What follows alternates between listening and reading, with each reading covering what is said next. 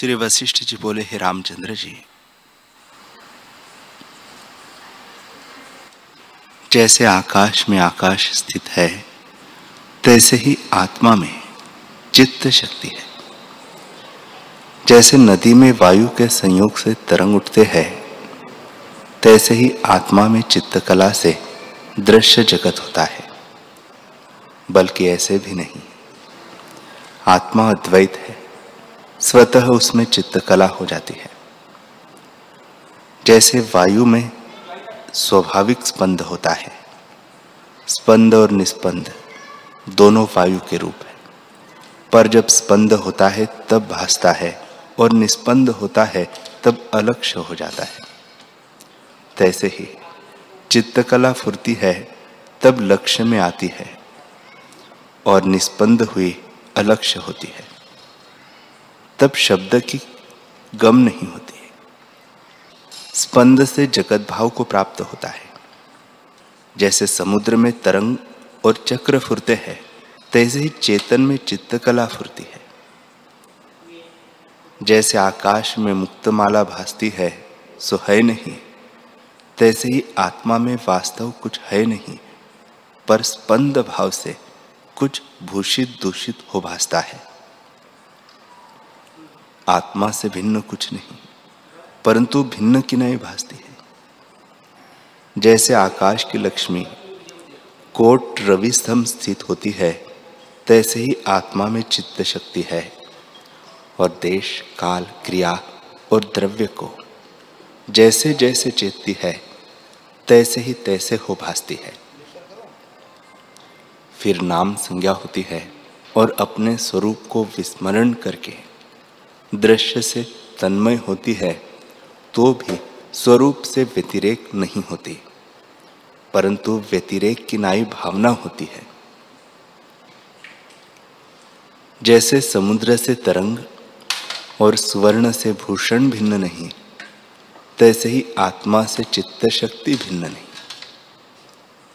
परंतु अपने अनंत स्वभाव को विस्मरण करके देश, काल, क्रिया द्रव्य को मानती है। संकल्प के धारने से कल्पना भाव को प्राप्त होती है और विकल्प कल्पना से क्षेत्रज्ञ रूप होती है। शरीर का नाम क्षेत्र है और शरीर को भीतर बाहर जानने से क्षेत्रज्ञ नाम होता है। वह क्षेत्रज्ञ चित्तकला अहम भाव की वासना करती है और उस अहंकार से आत्मा से भिन्न रूप धारती है। फिर अहंकार में निश्चय कलना होती है, उसका नाम बुद्धि होती है। अहम भाव से जब निश्चय संकल्प कलना होती है, उसका नाम मन होता है। वही चित्तकला मन भाव को होती है। जब मन में घन विकल्प उठते हैं, तब शब्द, स्पर्श, रूप, रस, गंध की भावना से इंद्रिया फुराती है। और फिर हाथ, पाव, प्राण संयुक्त देह भासाती है। इस प्रकार जगत से देह को पाकर जीव जन्म मृत्यु को प्राप्त होता है। वासना में बंधा हुआ दुख के समूह को पाता है। कर्म से चिंता में दीन रहता है और जैसे कर्म करता है, तैसे ही आकार धारता है। जैसे समय पाके फल परिपक्वता को प्राप्त होता है, तैसे ही स्वरूप प्रमाद से जीव दृश्य भाव को प्राप्त होता है। आपको कारण कार्य मान के अहम भाव को प्राप्त होता है। निश्चय वृत्ति से बुद्धि भाव को प्राप्त होता है और संकल्प संयुक्त मन भाव को प्राप्त होता है। वही मन तब देह और इंद्रिया रूप होकर स्थित होता है और अपना अनंत रूप भूल जाता है और परिचिन्न भाव को ग्रहण करके प्रतियोग और व्यवच्छेद भाव भासता है और तभी इच्छा, मोह आदि शक्ति को प्राप्त होता है। जैसे समुद्र में नदियाँ प्रवेश करती हैं, तैसे ही सब आपदा और दुख आय प्राप्त होते हैं। इस प्रकार अहंकार अपनी रचना से आप ही बंधनवान होता है। जैसे कुशवारी अपने स्थान को रचकर आप ही बंधनवान होती है। बड़ा खेद है कि मन आप ही संकल्प से दृश्य को रचता है और फिर उसी देह में आस्था करता है जिससे आप ही दुखी होता है। भीतर से तपता रहता है और आपको बंधनमान मानकर संसार जंगल में अविद्यारूप आशा को लेके फिरता है। अपने ही संकल्प कलना से तन मात्रा और देह हुई है और उसमें अहम प्रतीति होती है। जैसे जल में तरंग होते हैं, तैसे ही देहादिक उदय हुए हैं और उससे बंधा हुआ जीव दुखित होता है। जैसे सिंह जंजीर से बांधा जावे एक स्वरूप है, वही फुरने के वश से नाना भाव को प्राप्त हुआ है। कहीं मन, कहीं बुद्धि, कहीं अहंकार, कहीं ज्ञान, कहीं क्रिया, कहीं पुर्यष्टक, कहीं प्रकृति, कहीं माया, कहीं कर्म, कहीं विद्या, कहीं अविद्या और कहीं इच्छा कहता है। हे रामचंद्र जी, इसी प्रकार जीव अपने चित्त से भ्रम में प्राप्त हुआ है और तृष्णा रूपी शोक रोग से दुख पाता है। तुम यत्न करके इससे तरो जरा मरण आदि विचार और संसार की भावना ही जीव को नष्ट करती है। यह भला है, ग्रहण कीजिए। यह बुरा है, त्याग करने योग्य है। इसी संकल्प विकल्प में ग्रसा अविद्या के रंग से रंजित हुआ है। इच्छा करने से इसका रूप सकुच गया है और कर्म रूपी अंकुर से संसार रूपी वृक्ष बढ़ गया है, जैसे अपना वास्तव स्वरूप विस्मरण हुआ है। और कलना से आपको मलिन जानकर अविद्या के संयोग से नरक भोगता है और संसार भावना रूप पर्वत के नीचे दबकर आत्मपद की ओर नहीं उठ सकता।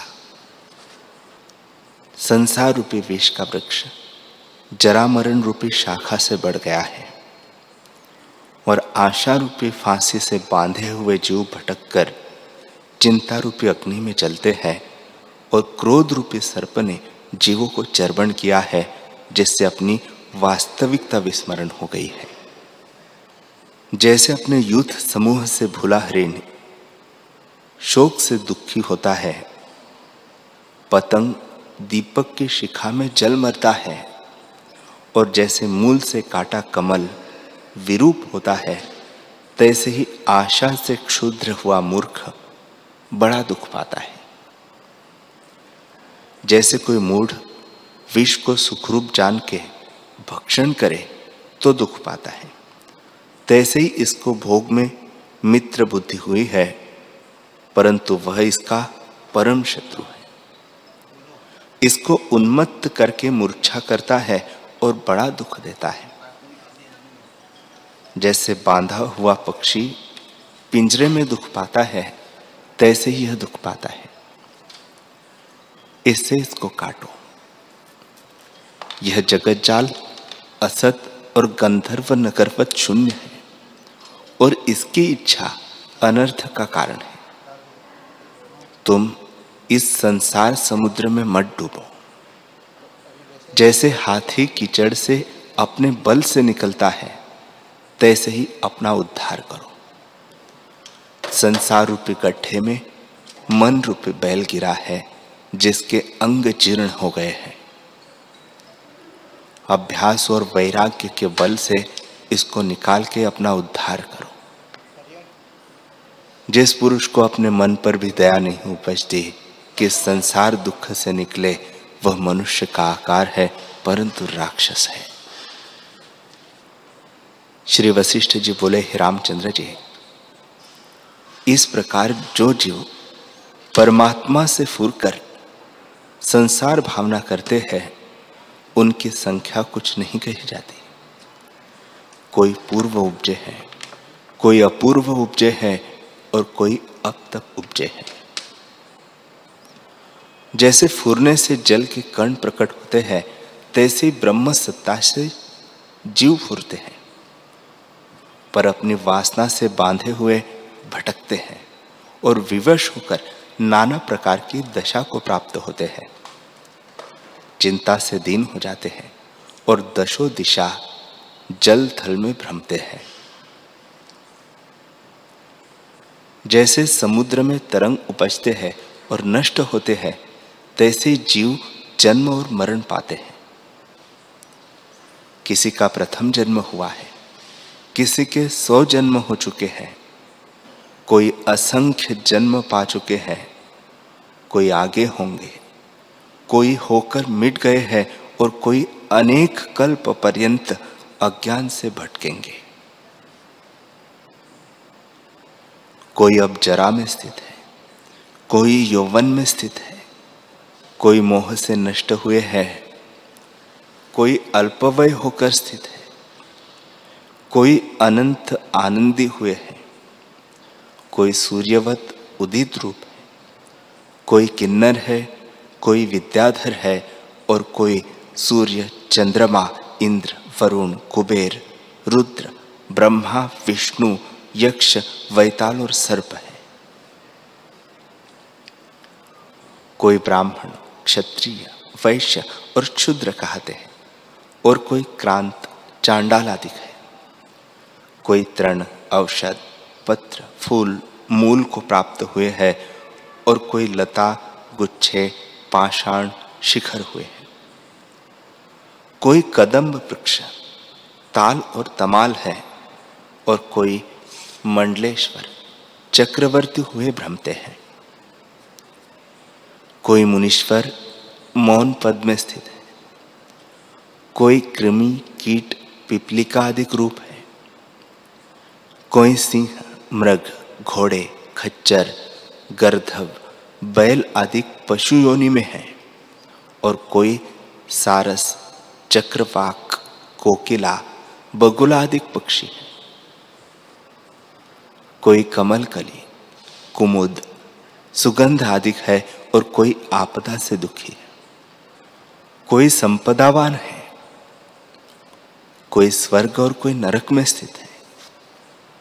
कोई नक्षत्र चक्र में है, कोई आकाश में वायु है। कोई सूर्य की किरणों में और कोई चंद्रमा की किरणों में रस लेते हैं। कोई जीवन मुक्त है कोई अज्ञान से भ्रमते हैं, कोई कल्याण भागी चीर पर्यंत भोग भोगते हैं, कोई परमात्मा में मिल गए, कोई अल्पकाल और कोई शीघ्र ही आत्म तत्व में लय हुए हैं। कोई चिरकाल में जीवत जीवन मुक्त होंगे, कोई मूढ़ दुर्भावना करते अनात्मा में भ्रमते हैं। कोई मृतक होकर इस जगत में जन्मते हैं और कोई जगत में जा स्थित होते हैं और कोई न यहाँ और न वहाँ उपजते हैं, केवल आत्म तत्व में लय होते हैं। कोई मंदराचल, सुमेरु आदि पर्वत होकर स्थित होते हैं। कोई क्षीर समुद्र, घृत समुद्र, इक्षुरस, जल आदि समुद्र हुए हैं। कोई नदिया, तड़ाग वापिक आदि भय है। कोई स्त्रिया, कोई पुरुष और कोई नपुंसक रूप हुए हैं। कोई मूढ़, कोई प्रबोध, कोई अत्यंत मूढ़ हुए हैं। कोई ज्ञानी, कोई अज्ञानी, कोई विषय तप्त और कोई समाधि में स्थित है। इस प्रकार जीव अपनी वासना से बंधे हुए भ्रमते हैं और संसार भावना से जगत में कभी अध और कभी ऊर्ध्व को जाकर काम, क्रोध आदि दुख की पीड़ा पाते हैं। वे कर्म और आशा रूपी फांसे से बांधे हुए हैं और अनेक देह को उठाए फिरते हैं।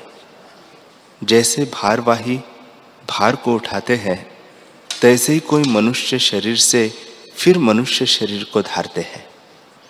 कोई वृक्ष से वृक्ष होते हैं और कोई और से और शरीर धारते हैं। इसी प्रकार आत्मरूप को भुलाकर जो देह से मिले हुए वासना रूप कर्म करते हैं, वे उनके अनुसार अध ऊर्ध्व भ्रमते हैं। जिनको आत्मबोध हुआ है वे पुरुष कल्याण रूप है और सब दुखी माया रूप संसार में मोहित हुए हैं। यह संसार चक्र इंद्रजाल की नहीं है।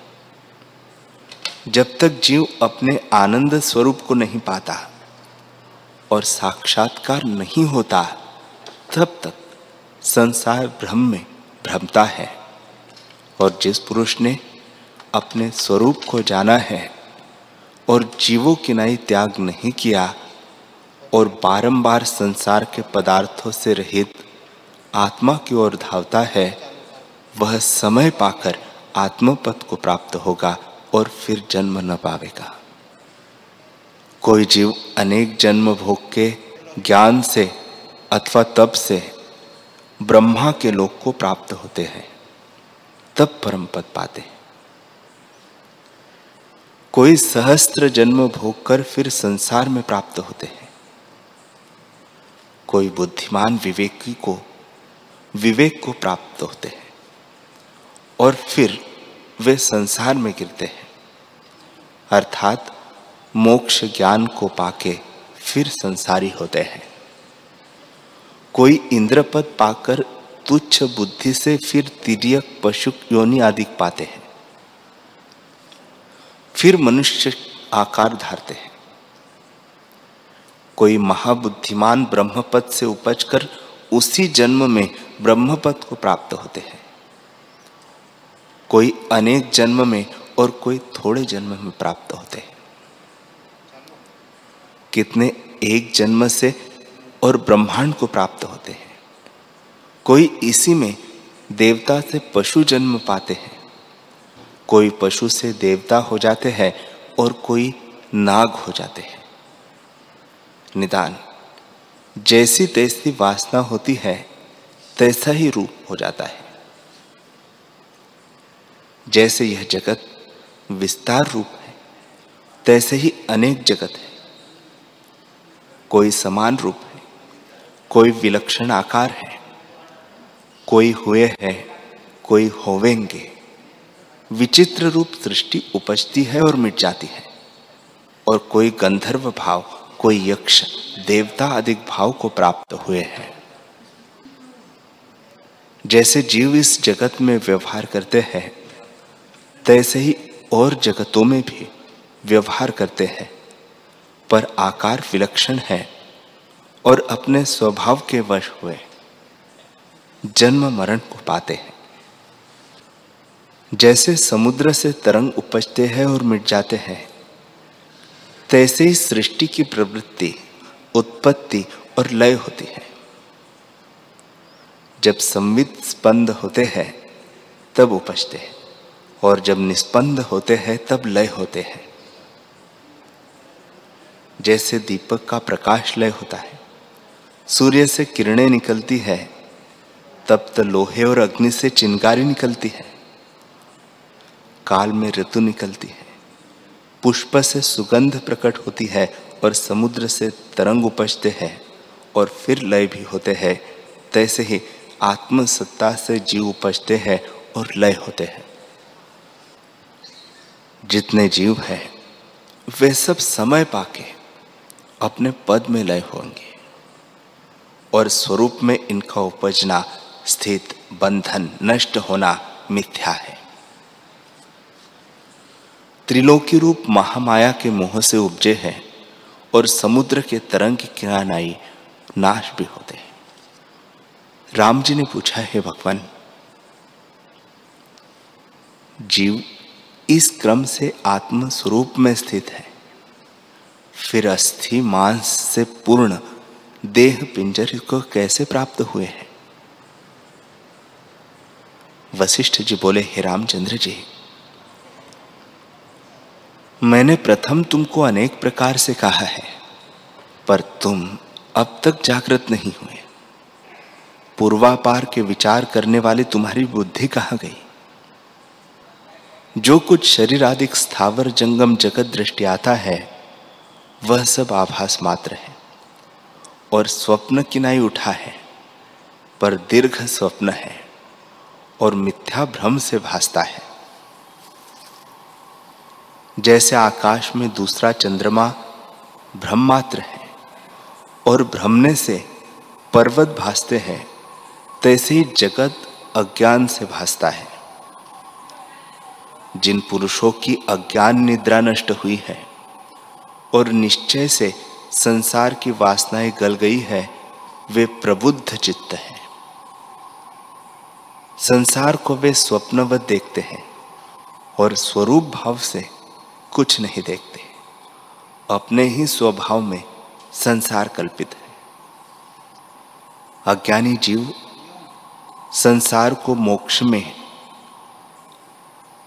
संसार को मोक्ष से प्रथम सर्वदा शत्रु देखते हैं और उनकी संसार भावना असत नहीं होती। वे जगत आकार सर्वदा अपने भीतर कल्पते हैं। और जीव के अनेक आकार चपल रूप क्षण भंगुर होते हैं। जैसे जल में तरंग चंचल रूप होते हैं और बीज में अंकुर रहता है, उसी के भीतर पत्र, फूल और फल होते हैं, तैसे ही कल्पना रूपी देह मन के फुरने में रहती है। हे रामचंद्र जी, देह न हो परंतु जहाँ मन फुरता है, वहाँ ही देह रच लेता है। जैसे स्वप्न में और मनोराज में देह रच लेता है, तैसे यह देह और जगत भी भ्रम से रचा हुआ है। जैसे चक्र पर चढ़ाया मृतिका का पिंड घटरूप हो जाता है, वैसे ही मन के फुरने से देह बनता है। यह देह मन के फुरने में स्थित है। और जो कुछ जगत भासता है, वह सब संकल्प मात्र है। जैसे मृग तृष्णा का जल असतरूप होता है, तैसे यह जगत असत्य है। जैसे बालक को अपनी परछाई में वैताल भासता है, तैसे ही जीव को अपने फुरने से देह आदि भासते हैं। हे रामचंद्र जी, सृष्टि के आदि में जो शरीर उत्पन्न हुए हैं, वे आभास मात्र संकल्प से उपजे हैं। प्रथम ब्रह्मा पद्म में स्थित हुए और उन्होंने संकल्प के क्रम से संकल्प पूर्व किनाई विस्तार किया। सो सब माया मात्र है। माया की घनता से यह जगत भासता है। स्वरूप में कुछ नहीं। श्री राम जी ने पूछा, हे भगवान, आदि जीव, जो मनरूप फूरने को पाकर ब्रह्मपद को प्राप्त हुआ, वह ब्रह्मा कैसे हुआ है और कैसे स्थित है, वह मुझसे क्रम से कहिए।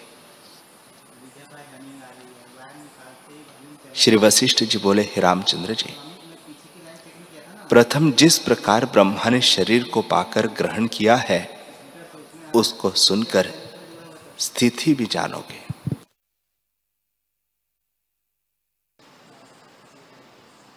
श्री वशिष्ठ जी बोले, हे रामचंद्र जी, प्रथम जिस प्रकार ब्रह्मा ने शरीर को पाकर ग्रहण किया है, उसको सुनकर स्थिति भी जानोगे देश, काल आदि के परिच्छेद से रहित आत्म तत्व अपने आप में स्थित है।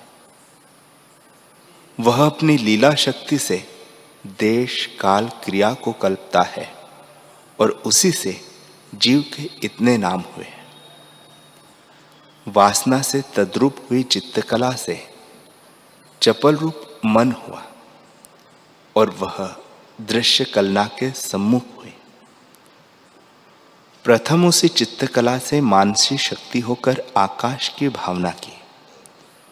और स्वच्छ बीज रूप जो शब्द है, उसके सम्मुख हुई। जैसे नूतन बालक प्रकट होता है, तैसे ही आकाश पोल रूप हो रहा फिर स्पर्श बीज से सम्मुख हुई। तब पवन फुराया।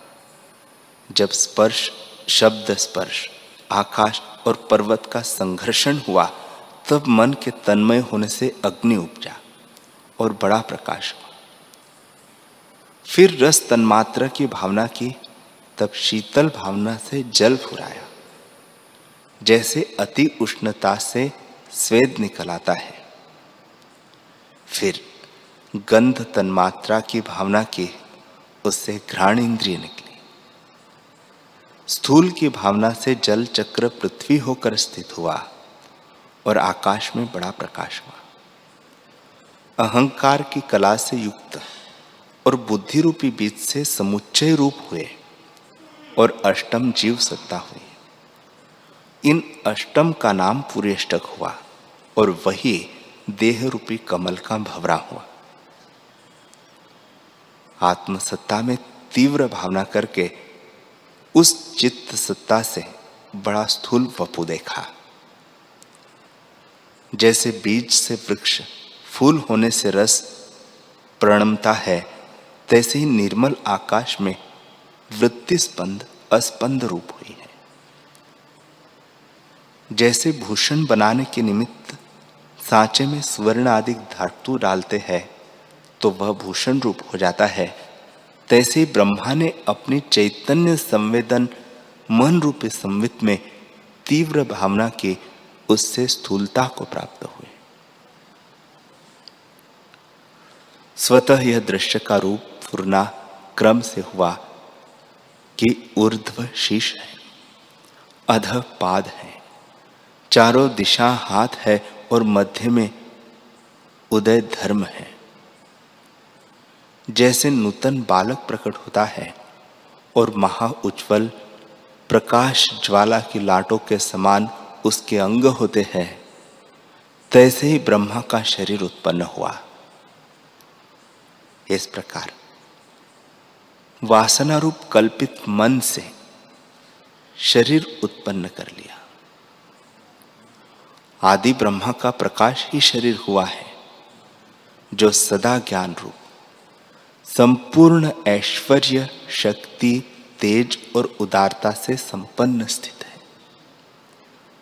इस प्रकार ब्रह्मा जी सब जीवों का अधिपति, द्रव, स्वर्णवत, कांति परम आकाश से उज्जवल, उपज कर आकार रूप स्थित हुआ और अपनी लीला के निमित्त अपने निवास का गृह रचा। हे रामचंद्र जी कभी ब्रह्मा जी परम आकाश में रहते हैं।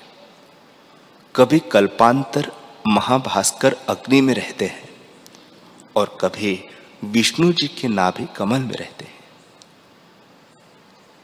इसी भांति अनेक प्रकार के आसन रचकर कभी कहीं कभी कहीं स्थित होते हैं और लीला करते हैं।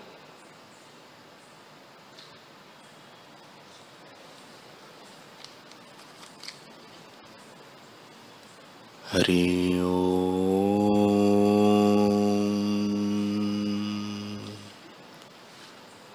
हरि